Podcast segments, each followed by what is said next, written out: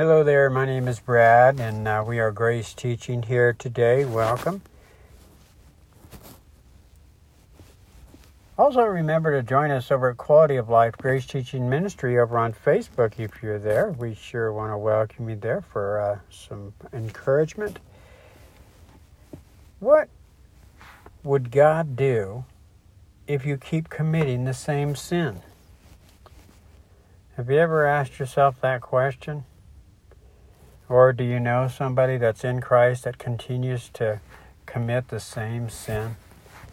Well, we're going to go to the scripture and uh, see what the scripture says about this. Of course, we want to always back up these questions with scripture, and so we believe the answer to a lot of our questions that we have are in scripture. So let's take a look. First of all, the Lord God discipline is not is not you know we have this mental picture of the lord you know as we're his sheep and he's our shepherd and now he's mad and he's going to come after us and break our leg and put us on his shoulder and teach us how to rely on him. A lot of times that's the error that we have in our minds and that's not the truth. First of all the one he goes after, he leaves the 99 that are saved, and he goes after the one that's lost. And the broken leg is just a picture of the choices the unbeliever has made. But he has chose us. We never chose him.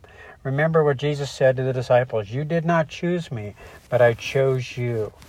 And so we have to remember that there is more celebrating in heaven, first of all, over one unbeliever who repents than 99 that have no need for repentance.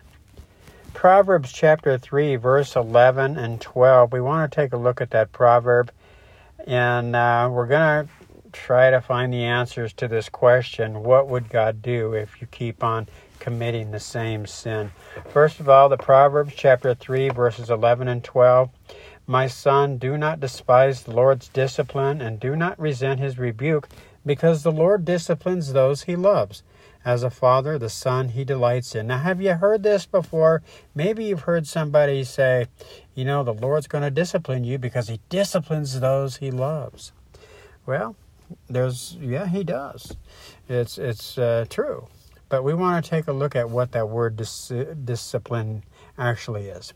It's uh, with, we believe, the rod of love. Okay? And so we want to explain what that is. First of all, believers in Christ, we learn that selflessness is what we're suited for when we're in Christ. Also, when we're offended, we learn to let it go because we're suited for that. Remember, love doesn't keep records of wrongs.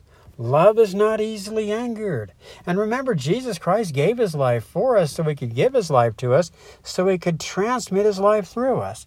Now, when we're discipled, we're going to understand this. And that's one of the beauties about being discipled by the Lord. The Lord's discipline is an often ignored fact of life for believers. Did you know that? It's often ignored. A lot of times these you know and I, I i teach grace but a lot of times you'll hear well god loves us unconditionally and nothing can separate us from the love of god because we're in christ jesus so i can just go out and live like the devil. That's not true. First of all titus 2 11 12 tells us the grace of god teaches us how to live godly and upright lives in the last days okay and so the second thing we want to take a look at here is we often complain about our circumstances without realizing that they're they are the consequences of our own foolish choices and are a part of the Lord's loving part of uh, the Lord's loving and gracious discipline for that sin. So a lot of times these circumstances we put ourselves in these valleys through circumstances. Maybe we're persuaded, enticed, and tempted, and we take things into our own hands, and now we're in a valley, and we think, well, the Lord must be disciplining me. No, actually, our flesh, which is self reliance, actually put us there. The enemy can only persuade, entice, and tempt us. It's when we take things into our own hands is when we put ourselves in a place of. Uh, we used to have a saying, you know, whenever we make a decision based on self, we always place ourselves in a position to be hurt. Next thing we want to take a look at in uh, this area of uh, the Lord's discipline is this self centered ignorance can contribute to the uh, formation of habitual sin in a believer's life, incur- incurring even greater discipline. And so, a lot of times, if we don't understand this, that our choices do matter when it comes to being a Christian in Christ. Jesus gave us our need for self control and our need for dependency on Him in John 15 5. And so remember his character is found in Galatians 5:22 and his character is self-control. And so as we're dependent on him, we're going to live from the life-giving spirit of Christ to bear his character. Okay? He produces the life and produces the fruit, but we get to bear it as we're one spirit with him. And so that's uh, one of the beauties about abiding in Christ. Uh, in the Greek language, I want to take a look at the word discipline in the Greek language. It means training, okay, or education of children, instruction. Say you have a child and you don't want him to walk across the street. Why? Well, because they might hurt themselves, right? And so, what are you going to do? You're going to go to the child and explain to them, hey, you know, you're going to train them. You're going to instruct this child not to do that, or they could get really hurt, right? Or touching the hot stove. Same goes for God's children. He's going to do the same thing with us. If a, if a Christian continues to sin um, and, and committing the same sin, I have to say, you know, we don't know who we are. See, if we don't know who we are in Christ, we're going to continue to sin. Did you know that? And so until we learn who we are in Christ, and that's one of the neat things about being trained by the Lord. The Holy Spirit is the Holy Spirit has to teach us everything we need to know about being in Christ and our identity. Okay? And so God's discipline is a response of His love for His children. And His desire for each of us is right living. Right living. See, the writer of Hebrews tells us in chapter 12, verse 11 no discipline is enjoyable while it is happening, it's painful. But afterward, there will be a peaceful harvest of right living for those who are trained in this way. Remember David? He said, The Lord restores my soul and leads me in paths of righteousness for his name's sake. You know, David put himself in a, in a bad circumstance, a bad situation. A lot of us know the story of David.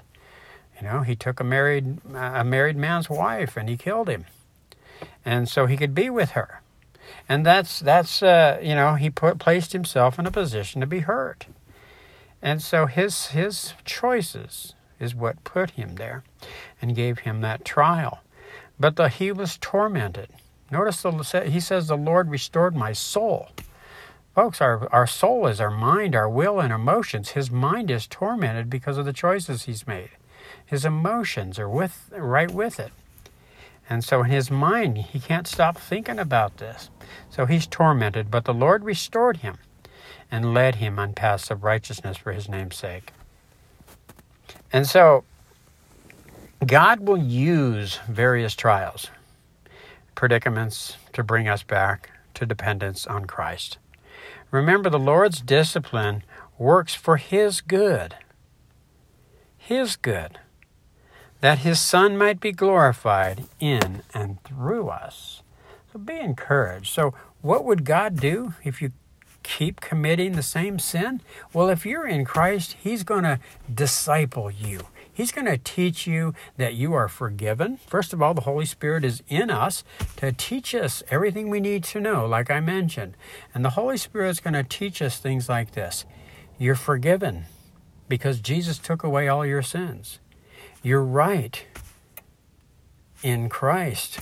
When God the Father sees you, you're in perfect condition. You're okay. You're loved unconditionally by Him. And remember, it's the love of God that's catalyst for change. When we understand God loves us unconditionally, this will be catalyst for change in the body of Christ. So, training, that's the word we have for discipline. So the Lord is going to train us. So be encouraged. God bless.